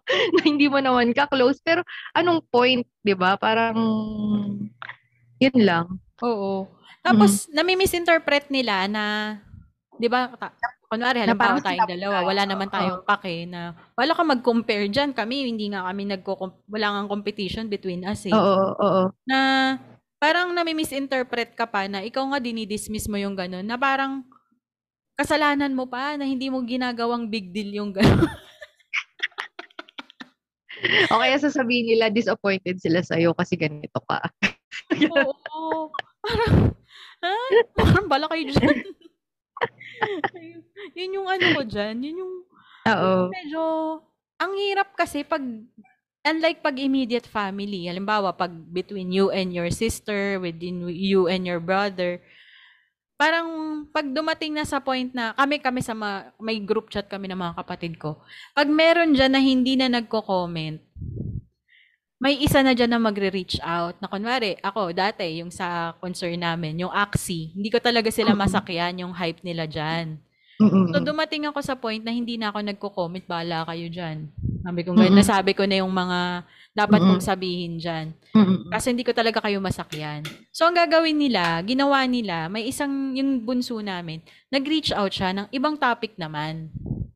Mm-mm. Ganon. So, parang, para maklear, hindi, hindi man in-address um, head-on collision yung uh, pag-a-address ng tungkol sa Axie. At least medyo na-segue yung topic na medyo light na ulit yung group chat. Ganon. Ganon yung... Oo. ano. Which is Mm-mm. kasi nga, kapatid mo yun. Kumbaga, may cons- parang wala kang, ano bang walang, hindi naman sa walang choice. Parang, mas mabigat kasi kung hindi mo kasa, kasundo yung kapatid mo. So, Sabihin mo na, mahal mo sila. Oo naman. Siyempre, love mo eh. Oo. Love mo eh. Unlike yung pag yung Oo. mga, yung mga yun nga, yung mga nasa, ano, medyo malayong side ng ano, Mm. family tree. Na ano, wala ka namang pake. Hindi sa wala kang pake sa kanila. Alam mo yun, hindi ka na, hindi mo na iaano yung energy mo dun sa opinion nila. Yung ganun. Oo, kasi kung iintindihin mo kasi yung opinion nila, parang, Diyos ko nga, hindi mo nga sila mapiplease lahat. Parang mas ano pa eh, mas, mas, ma, mas maano pa yung, kumbaga, maapektuhan ka lang din, tsaka yung mental health mo, na para bang kailangan mo ba habulin lahat ng expectation nila sa'yo. But ano ba, una-una, anong kinontribute nila sa buhay mo? Totoo. Totoo. Yung tipong mag Yun pa. Tapos parang, yun nga eh. Parang kung makapag-comment, nakala mo naman ikaw yung siya yung nagpaaral sa'yo, siya yung nagturo sa'yo ng mga life lessons mo. Tsaka kung unasan ka, kala mo naman utang mo utang niya sa'yo yun. Parang, hello. Tsaka kung kunwari, for example, may malaking purchase ka, tapos, for example, ang ang mode of acquisition na ano mo eh, through financing, eh kung loan. Eh, Pag sinabi mo sa pag ano naman, pag tinanong nila sa'yo, parang namang hatian ka nila dun sa magiging amortization mo dun sa... Totoo. Eh, hindi naman. Parang ganun. Ba't kailangan nyo pang malaman? Parang sarap ganun. barahin eh, 'di ba? Minsan ang sarap barahin na oh eh binayaran ko ng cash, bakit i-refund mo ba? yung ganun. Di ba? I-refund mo ba? Tsaka na, proper ba yun? Di ba parang it's a same as parang, kunwari, nagtanong ka ng sweldo, kahit kanino, kahit hindi mo ka mag-anak, magkano na sweldo mo? Parang ako na-offend ako doon. Magkano mm. sweldo mo? Parang nakaka-offend. For me ah, for me. Kasi parang ano ba? Iaano mo ba ako? I, i, tataratuhin mo ba ako based dun sa magkano amount na sasabihin ko sa'yo? Parang ano yung relevance? Ang gano'n. Yun, Kaya ano ka ba? HR ka ba? Para taasan mo yung sahod ko. Totoo. May recommendation ka ba? Ipo-promote mo ba ako? Oo, so, yes. diba? Parang, Oo. ano na sweldo mo? Tapos, pag, pag hindi mo sinasabi, kasi ako pag ganyan sinasabi ko, sakto lang. Magkano yung sakto lang? 30, 40, ganyan-ganyan. Para sa isip-isip ko, bakit? Bakit ba? Bibigyan mo ba? Tataasan mo ba? Ayun, curious lang. oh. 'Di ba? Parang yun yung ano eh, hindi ko magets kasi parang hindi mo kasi sila parang ang ang ano ko diyan sa relatives. Hindi mo sila totally hindi mo sila pwedeng i-zone, hindi ka pwede mag-zone out sa kanila unlike pag friend mo. Ang dali-daling i-ghost ng friend eh, no? yung kanari, uh, hindi, hindi na kayo uh, friends uh, ngayon. Okay lang 'yun. Okay lang 'yun kasi baka in the future dumating kayo sa point na baka pwede na yung friendship nyo ulit. Or parang kahit yung mga jowa, ex-jowa mo, kunwari hindi na kayo okay. Baka in the future, pwede kayo magkabalikan. Parang ganun yung take ko sa friendship, tsaka sa ano, sa, mm-hmm. sa work naman, pwede ka naman mag-resign. Sabi nga sa work eh, kung it's either mag-resign ka o mamatay yung coworker mo, edi mag-resign ka na lang, parang ganun. Yung sa relatives kasi, ang dilemma ko dyan, hindi mo sila maiiwasan completely. Alam mo ba, iba yung take ng husband ko dyan. Ah, sa talaga? Share mo nga, share mo nga. Para sa kanya, wala, para sa kanya, wala siya kamag-anak. Oo, oh, talaga? Talaga? Paano niya na ano yun? Paano yung... Wala, wala siyang ano. Parang, eh, pinsan mo pala to. Hmm, hindi ko kilala yan. Parang... okay, yun na. Parang wala siyang pakialam. Yung baga ganun. Kasi nga, ayaw niya nga ng conflict. Kasi kung nagkakaroon lang naman nag-conflict, kapag kunwari, eh, hindi naman talaga kayo okay. Tapos pinipilit niya maging okay kasi magkamag-anak kayo. Parang ganun. Mm. Yung parang, na, parang na, nire, na, na, require mo yung sarili mo na i-entertain mo sila kahit hindi mo feel. Parang ganun. Kasi kamag-anak mo hmm. sila. Ang ang ano 'di ba, ang ginamit nga minsan na term sa iyo eh, magkadugo naman, parang ganun. Or parang hindi naman tayo magkamag-anak. Di ba? Yun yung term na Ay, ginagamit sa... Umiinit yung ulo ko dyan sa magkadugo. Oo. Magkadugo pa rin oo. tayo. Ha? Oo, Talaga? oo, yun. Mga ganun. Umiinit ba yung ulo mo dyan sa term na yan? Magkadugo pa rin tayo. Kapag, depende kasi. Depende kung gaano ka, kung gaano ka ba kalapit sa kanila or gaano ba sila ka-close. Pero kasi, hindi din naman natin masisisi kasi nga 'di ba, ang culture nga ng Pinoy ay eh, yung extended family, parang gano'n. So hindi Oo. ta parang pagdating nung pagdating nung panahon na natin, syempre 'di ba, parang iba na iba na yung uh, kumbaga iba na yung takbo ng utak natin or kasi uh, hmm. parang sa environment na rin, iba na Oo. rin yung naging exposure, exposure mo. natin. Oo. Exposure mo sa exposure nila. So parang iniisip nila kung ano dati, ganun pa rin. Parang in, eh, dapat tanggapin natin na lahat lahat nagbabago. Mm-mm. Mm-mm. Um, yun nga, meron pa. Meron so, pa sa... Paano, paano, paano mo daw, paano natin mare-resolve yun? Eh siguro... Parang gusto kong i-apply yung app, ano, ni Jetre. I-disown mo sila. Ah, merong iba sa kanila. ako kasi, paano ba? Um, depende, paano nila ako tratuhin eh. Kasi di ba alam mo ko medyo, medyo malahas, mahaba yung tolerance ko when it comes to friendship. Kasi as much as possible, iniintindi ko from their perspective. Tsaka, mm. ano ba yung, parang iniisip ko pa rin, ano ba yung exposure nila, siguro minsan nga niroroot ko pa yan sa childhood eh. Bakit sila ganon? Bakit mm. sila ganon? Kaso nga lang, pag, sorry ka pa talaga talaga, pag bininggo mo ko, Parang doon talaga ako, Eh, talaga, magcho-tune Ini, out talaga isipin ako. mo. Isipin mo, sayang yung energy mo pag-iisip mo sa kanila. Ikaw ba? Ikaw ba inisip ba nila? Parang ganun. Eh, hindi naman. Oo, yun yung Yun ano ng tatay ko. Yun din yung sabi ng tatay ko. Ganito yan. Sabi niya ganun. Ngayong may kailangan sila, matutulungan mo sila. Pag dumating kaya yung panahon na ikaw yung may kailangan, matulungan ka kaya nila. Parang ganun. Totoo. Tsaka Oo. yung ano, yung burden, yung, yan nga, yung katulad ng sinabi ng tatay mo. Na pag dumating ba sa point na kailangan mo, eh ano, na minsan nga hindi naman nakikipag-connect sa'yo kasi tutulungan ka eh. Kumbaga, 'di ba, mayroon kang crisis. Hindi yan makikipag-connect sa'yo para tulungan ka. Magko-connect yan para makasagap ng chismis. Oo. At ipanismis ka. True. Oo. Toxic. Yun Oh, parang, ah, ap- kaya pag meron akong pinagdadaanan, tapos biglang bigla kang chinat, parang, ah, uyo. Concern. O, hindi, hindi talaga ako, Concern ano, sila hindi, bigla. Oo. hindi kita kakausapin. Tapos meron akong share na pinsan Ah, ko, sige. na pinsan ko na baka kilala mo. Ang nangyari, parang merong ano, merong natanong nila kung may Facebook account yung nanay ko. Okay. Tapos, sabi ko, eh, gets ko na to. Feeling, eh, notorious to eh, na, alam mo naman, yung bahay namin, hub ng mga ano, hub ng mga pinsan ko. Tawag dito. Feeling ko, alam, alam na namin kung saan direksyon. Sinabi ko sa kanya, wala siyang Facebook. Sabi ko ganun. Kala ko naman tapos na. Hindi, hindi pa tumigil. Sabi niya, bakit naman wala? Eh, gusto ko kasi medyo dismissive na yung dating ko eh. Ma- Mamalditahan siya whatsoever. Kasi para, para Mhm. tapos na. Sabi ko kasi ayaw niya at ayaw namin.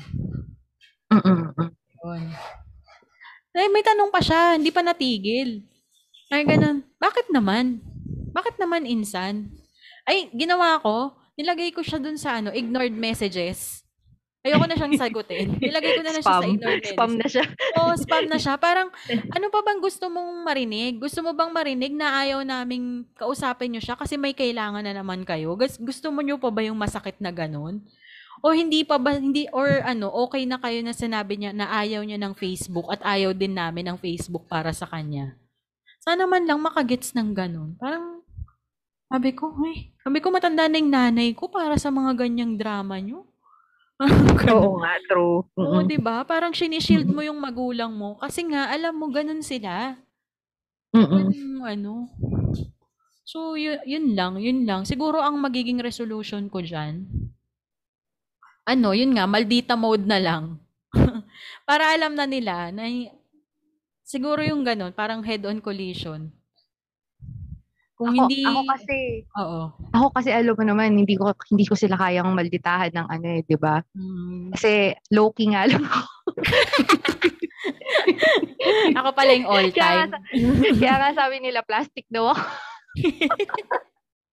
eh kasi, syempre, ano pa rin, syempre, ano pa rin, nandun pa rin naman yung respeto, parang Oo. ganon. Eh, pa, eh, parang yatang gusto nila, pati yun mawala, parang ganon. Bago sila, Ah, bago sila makaramdam pa. na, oo. Kaya sabi nila plastic. Nakakatawa nga, 'di ba? Naalala ko yung pinsan mo eh, na ano, na parang Hindi ko pinsan yun, charot lang. Ayaw nga pala ba, wala ka na palang pinsan ganun. Naalala ko yung pinsan, pinsan, pinsan ng kung sino man na ano, na parang hindi kami galit sa'yo. Or hindi, hindi sil- daw sila magagalit sa'yo. Sa akin lang daw. Parang ganon. Putek, sabi ko, shit! Who you? May paki kami. Low-key nga do. Low-key nga ako. Parang sabi, Low-key parang, tapos yun nga, parang natatawa ako doon sa kwento mo na ikaw yung ikaw yung ginagawang messenger. Ah, true, true, true. Oo, true. Oo. Ginawa kang messenger. Parang niya ka ba sa ano? Parang nag-oath taking ako for Pero- that. Pero pero hindi din na-resolve yun, 'di ba? Kasi ayaw din nila. Ayun na nga, ayaw ng communication. Na kapag kunwari ko-confront mo na sila, ayaw na Oo. nila.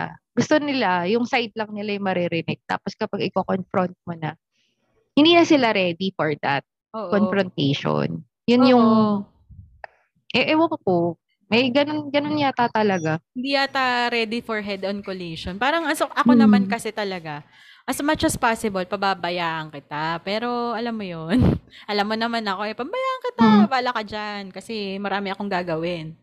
Pero pag ano mo ako, dapat ready ka. Mm. Gusto mo mag-take ng time ko, ah, ready ka. Dapat. Mm. Ayun.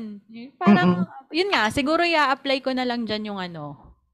Magandang i-apply dyan yung method ni ano eh, ni Jetre. Wala kang kamag-anak. for me Para wala ah, for me. Oo.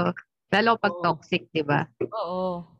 For me. O kaya, pwede namang ano, hybrid. Yung tipong, at may times na hindi mo na sila alalahanin as kamag-anak. Pero for the sake na matawa ka lang, yung may mapagtawanan ka lang, yung ganon. Para hindi Oo, masyadong mabigat langit sa'yo. points natin. yun nga lang, babagsak yung langit points mo. Hindi yung parang, paano ba? It's a way, sabi mo nga kanina, it's a way of release. Tapos parang madiscuss mo lang yung ano. Para Mm. pag dumating yung ano, na tinawa mo lang siya, nawala yung, nawala yung parang nawala yung bigat sa dibdib mo. Oo. Pero wala ka rin namang po, wala ka rin namang intention na i-confront pa siya about it. Mm-mm. Parang gano'n. At saka hindi naman din sila magpapakonfront. Oo. Sabi mo, Parang sayang energy. hindi. Oo. So, yung energy na lang natin, gamitin natin sa pagtawa. Yes. Oo. Ayun. So, at least sumaya pa tayo. Ayun, ano, nagkakaroon pa ng ano, ng variation yung kwento natin. Parang ganun. Oo. Oo. Ayun. So, yun yung Oo. nakikita ko dun sa ano. Kasi, sorry, hindi na natin, yun nga, sabi nila, as ano mang gawin natin, magkakadugo. At may point talaga in time, whether birthday, Pasko, lamay, o ano mang may sakit, darating Oo. sa point na, ano eh, makaka-encounter natin yung mga yun. At saka hindi kapag din naman may, syempre, ano ka rin naman, parang pag dumating din naman yung time na kailangan, kailangan, kailangan nila. Hindi Oo. mo rin naman din matitiis. Lalo kapag Oo. nakikita mo kailangan, kailangan, kailangan ka nila. Parang Oo, oo, oo. Oo, yun. Kumbaga, hindi ka naman, hindi ka naman sobrang sarado for that. Doon siguro yung ano, yung kamag-anak ka pa rin. Parang gano'n. Mm-mm, mm-mm. Yun. Pero hin- hindi hindi mo obligasyon na to be there for them 24/7 whatsoever. Ganun. Yes, oo. Oo. So yan napang nabanggit mo kanina langit points. Sa tingin mo, syempre hindi naman tayo mga perfect. Wala naman taong perfect. Sa tingin mo, mayroon ka bang toxic beh- behavior? Ako siguro, ang toxic behavior ko, na-realize ko lang, yung kapag nag-rant na ako sa social media, tapos di ko na iniisip kung ano yung sinasabi ko. Although nagta-type ka, dapat nag-iisip ka, di ba? Tapos, kapag nabasa mo na, bigla mo siya i-delete. Parang gano'n. Oo. Guilty ako dyan. Guilty ako dyan. Ano pa ba? Ah, toxic ako kapag, for example, eh, hindi, feeling ko toxic ako sa bahay kapag kunwari may, ano ko, napipressure ako sa work, tapos nadadala ko sa bahay. Feeling ko na nagka-toxican sila sa akin kapag gano'n. Kasi syempre, sungit-sungit mo, hindi ka ba pa bigla makausap ng maayos, yung gano'n. Mm. So, dapat hindi. Parang ganun. O kaya, kapag kunwari, ah, may issue, tapos ah, dahil nga sobrang hindi mo masabi, hindi mo na masabi dahil either galit na galit ka na or inis na inis ka na, hindi mo na ma-state ng maayos yung yung gusto mong sabihin Mm. dun sa isang tao Mm-mm. na ayaw mo na magsalita, feeling ko toxic. Doon, feeling ko toxic yung ganun. Kasi supposed to be dapat nag-uusap kayo eh, para ma mai-address kung ano yung problema. Mm. So, yan yung nakikita mong toxic behavior mo na, Mm-mm. ano ba yan, in the long run, gagawan mo siya ng way para maano mo siya, ma, mabago? Ah, feeling ko, feeling ko, oo, pero kasi kapag ando doon ka kasi sa point na yun, hindi mo naman nare-realize na toxic ka eh. Kasi Oo. yung una-una, Oo. inisip mo lang yung sarili mo eh. Totoo, na, totoo. Hindi, naiinis ako. Inis ako. Parang Oo, gano'n. oo, oo. Wala akong pakialam. Parang ganito. Parang ganon. Oo. Or, for example, kunwari, galit na galit ka na, kung ano-ano na yung nasasabi mo, na sumisigaw ka na, na kahit na, na kahit na, feeling ko, ang daming tao na na, na Nakakarinig. nakikinig. Oo. Yun, feeling ko, nakaka, nakakaano yun. Kasi ang iniintindi mo lang, yung nararamdaman mo at that time, na eventually, pinagsisisihan mo siya after. So, siguro, yun yung kailangan kong i-control. Yung anger, kumbaga may anger management issue ako. Parang gano'n. Mm. Pero kasi, sy- syempre, di ba, ang haba din naman ng pasensya mo para dumating ka Totoo. dun sa to- Totoo. point. Totoo. Idol kita dyan eh, sa PC. Kasi wala ako niyan eh. Konti lang yung baon kung ganyan lagi. Ako naman, ano ba, toxic behavior ko. Ako siguro lagi kong ina-assume na pareho kayo ng level of understanding na minsan dapat ko siyang i-consider na hindi kayo pareho ng exposures, hindi kayo pareho ng, yun nga, hindi kayo pareho ng pinag-aralan, hindi kayo pareho gaano kabilis makagets. Ganon. Mm-mm. So, nagiging impatient ako pag yung unang paulit-ulit o kaya kasasabi ko lang, yan na naman. Parang, tapos hindi pa ako ganun kapasensyosa. So, nagiging toxic yung mga sa tao sa paligid ko.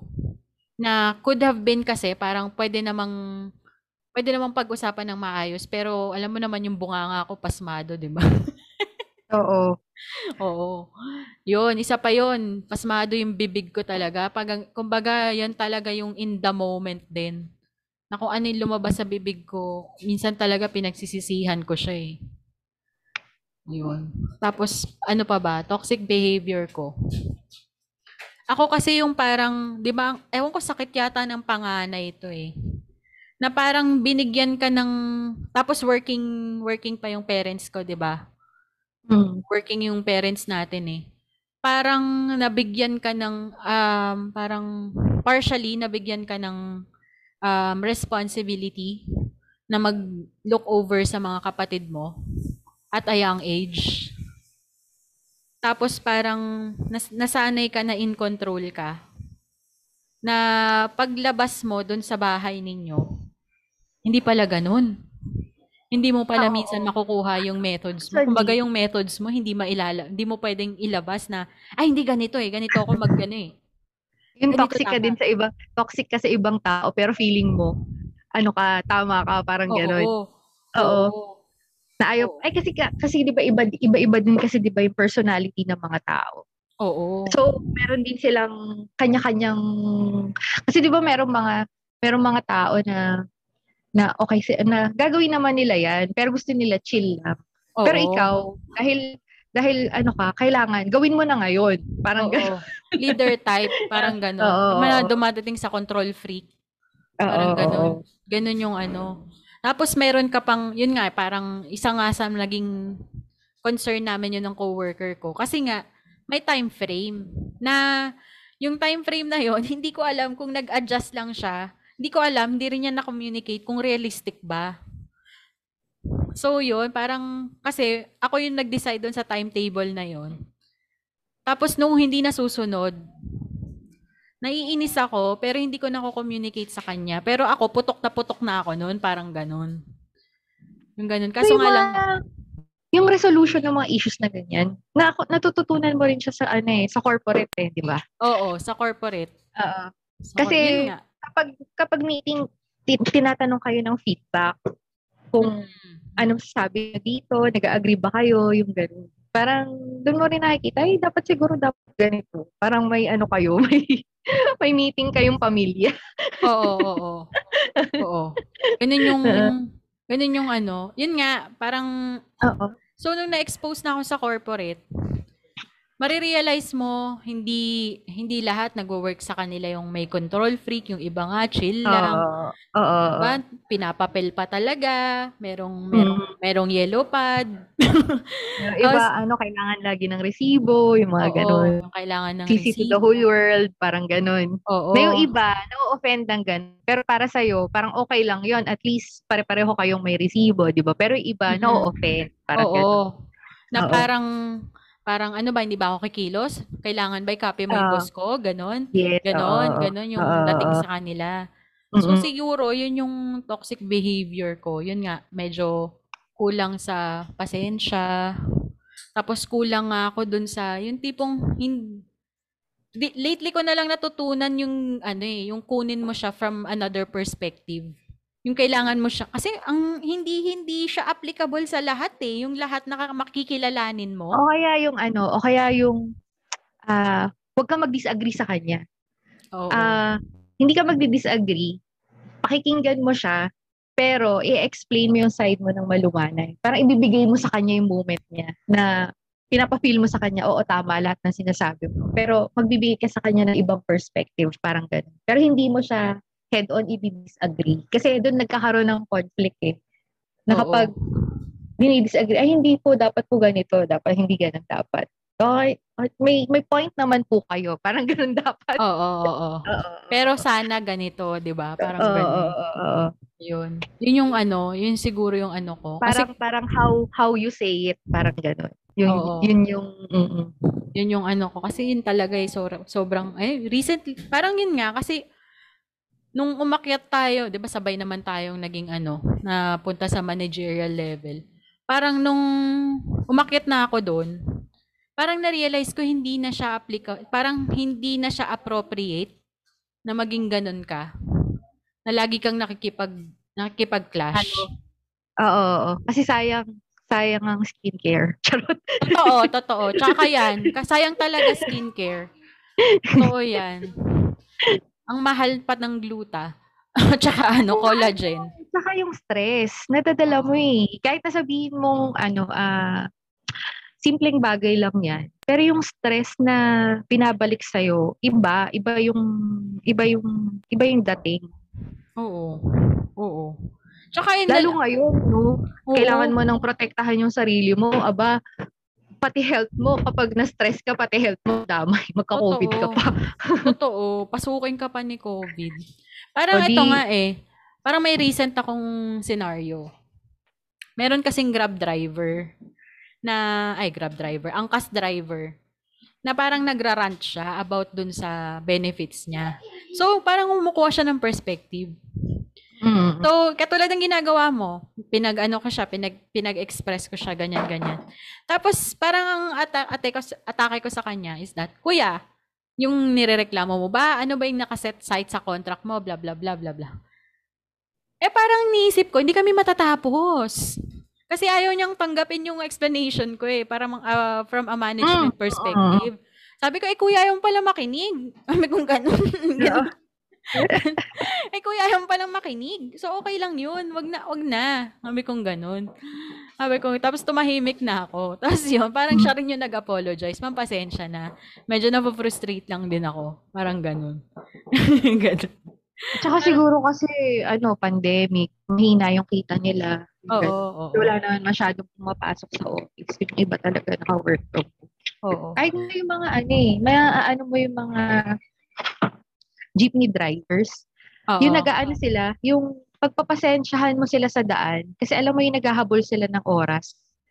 Oo, lalo ikaw nagda-drive ka, wala kang karapatang mawala ng pasensya.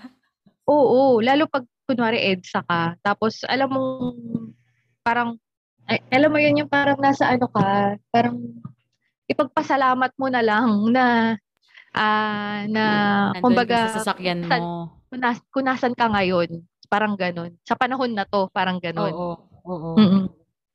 Tsaka parang ano eh, hindi mo na kailangan ng dagdag na negativity eh.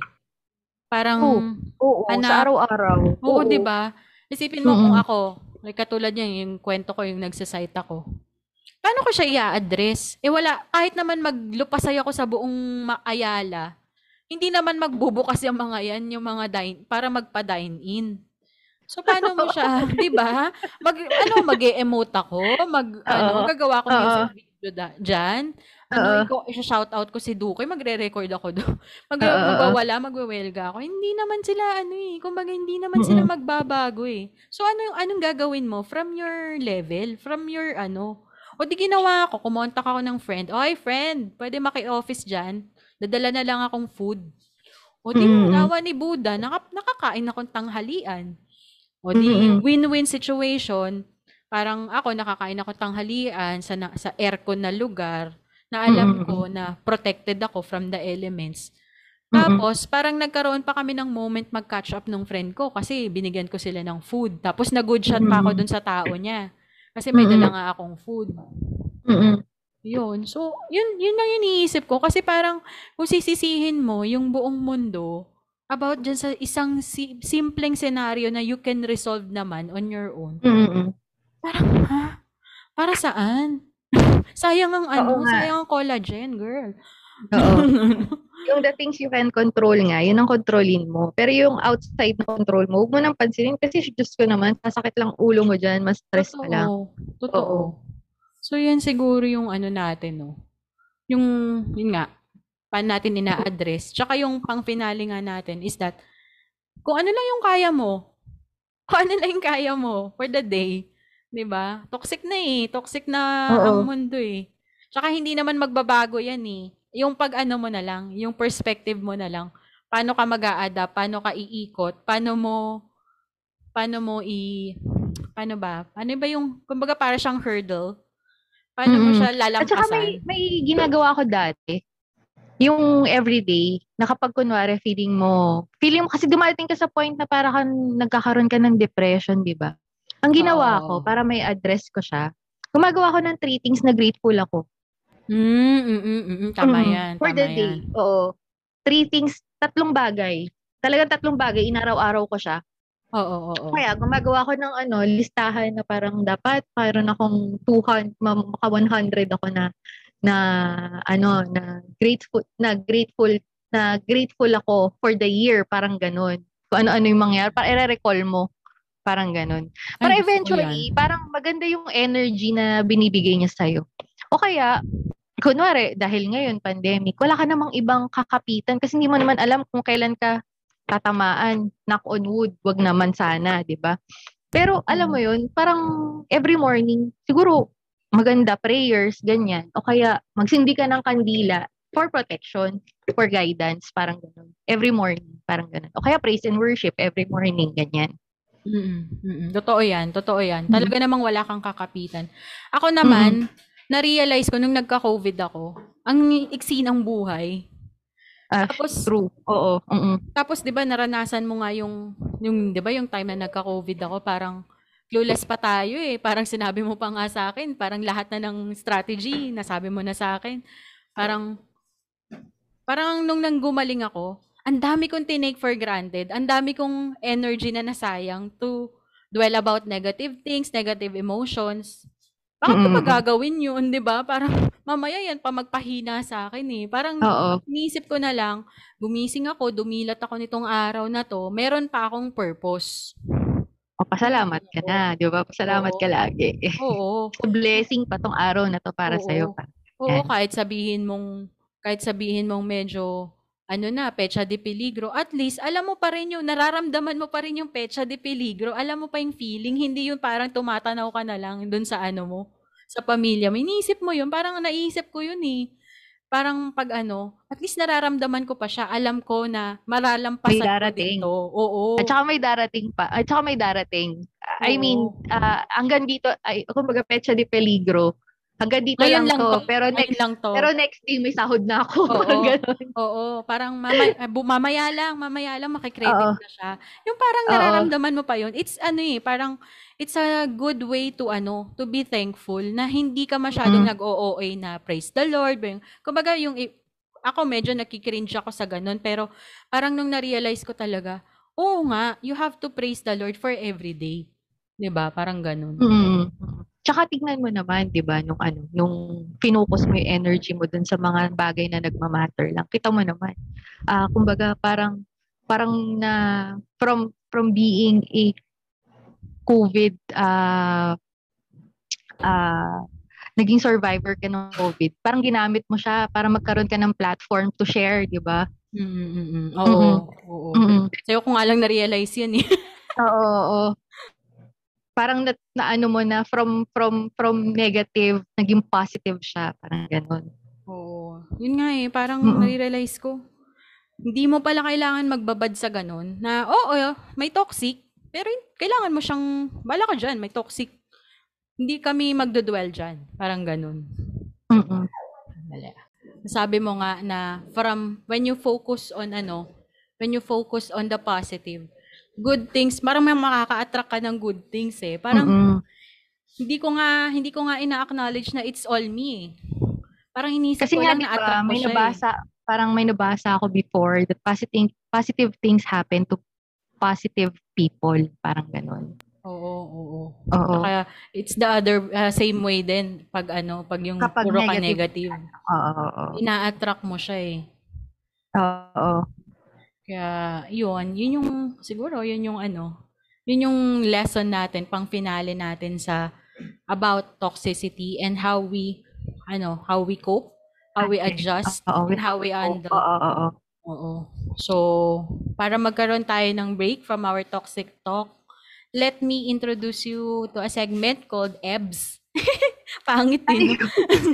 Miti, ang tawag doon, MJ's Bubble Shoutouts. Ikaw naman, pag EBS. okay, okay. Favorite mo kasi yun eh, no? Favorite mo yung mga kwento kong ganun eh, no? Na, ibang episode yan. Ayun. Since I was a kalakal girl dati, di ba? Nag-online selling. Dalawa kami actually. Nag-online selling kami before. Mga, ha- mga hassle namin. This is an avenue to promote our co-kalakal friends and their businesses. So, unang-unahin ko na si Tampo Lutz na nag-specialize siya sa paggawa ng sisig, bubal, bulalo, tsaka pa, papaitan. So, you may look for Miss Marjorie Tapa Aduru sa Facebook. And isa pang nakakagutom is yung pulutan, anlilugaw, tsaka yung quarter pounder burger ng Bulalugs. So, pakihanap yung kanilang Facebook page. That's B-U-L-A-L-U-G-Z sa Facebook. Tapos yung favorite ko na milk tea, Tea Airlines. So, na nag-door to door kanina nung delivery ng milk tea bilang ina-allergy ako. So, yung owners nun is guest ko sila sa episode 6 ng MJ's Bubble. And ito yung favorite ko na gawa, gumagawa ng sapatos from Marikina, claire.ph. So, ang, ang inspiration niya is yung Doc Martens na boots pero Marikina made. So, so sobrang good quality, value for money, tsaka stylish siya. So, you may message them at their IG account at at Claire, K-L-A-I, R PH. Tsaka syempre, last but not the least, yung podcast na nangya, ah, that made this podcast happen, Machong Chismisan. So, you may catch them at Spotify or all your favorite podcast platforms. So, that's sana one minute lang ng EBS for today. So, final question, Miss Annie. Kapag tapos na lahat ng toxic na gawa ng COVID-19, ano yung una mong gagawin or saan ka pupunta? Alam mo, hindi ko pa nga din naiisip yan eh. Kung ano, kasi nga, di, di ba, hindi naman ako ganun ka ano, mag-travel. Pero pag sinama mo siguro ako sa Boracay, go ako. Ay, gusto ko yan. tara, tara na. tara na. I-try natin yung ano doon. I-try natin yung mga voucher doon. Eh, yung pa-accommodation. May pa marami pa accommodation si madam. Gawin niyo siyang friend. Oo. Oo nga, hindi pa nagagamit yung mga voucher doon eh. So, Oo, yun. oo. Maraming salamat. Ayun, sasama talaga kita. Pag pwede na. Dami Oo pa nga, hanas oo. nga. Ayun, Daming kailangan, daming requirement. totoo. Sayang yun. Pang extra ano din Mm-mm. yun, pocket money. Mm-mm. So, True. yun. That has been Miss Annie para sa ating ano, toxic talk. Toxic talk na tinuruan tayong mag-adapt, mag-cope, at mag-address. Which is, syempre, ah, depende pa rin yan sa acceptance natin, sa perspective natin, and kung paano natin gagawaan from our le- gagalawan from our level. We cannot control everything, but we can always address things that beyond, beyond our control. So, thank you, Miss Annie. I hope makausap ka namin ulit. Welcome. Sana hindi ako mawala ng lisensya. Charot. Hindi ka mawawalan. Hindi naman nila alam kung anong lisensya mo. Lisensya na. Driver's license na po. License. Ayun. Thank you, everyone. Good night. Have a Good day, Bye-bye. everyone. Bye. Naaliw ko ba sa episode today? Aw, thank you. For your comments, suggestions, or violent reactions, kindly message me at my FB page, MJ's Bubble Podcast, or my IG account at MJT, that's E E-M-J-A-Y-E-T. Pa-like and follow na rin po para makita ninyo yung excerpts or clips ng bawat episodes. Also, kindly click subscribe to my Spotify account and also in your favorite podcast platforms for you to be updated sa future episodes. Bye!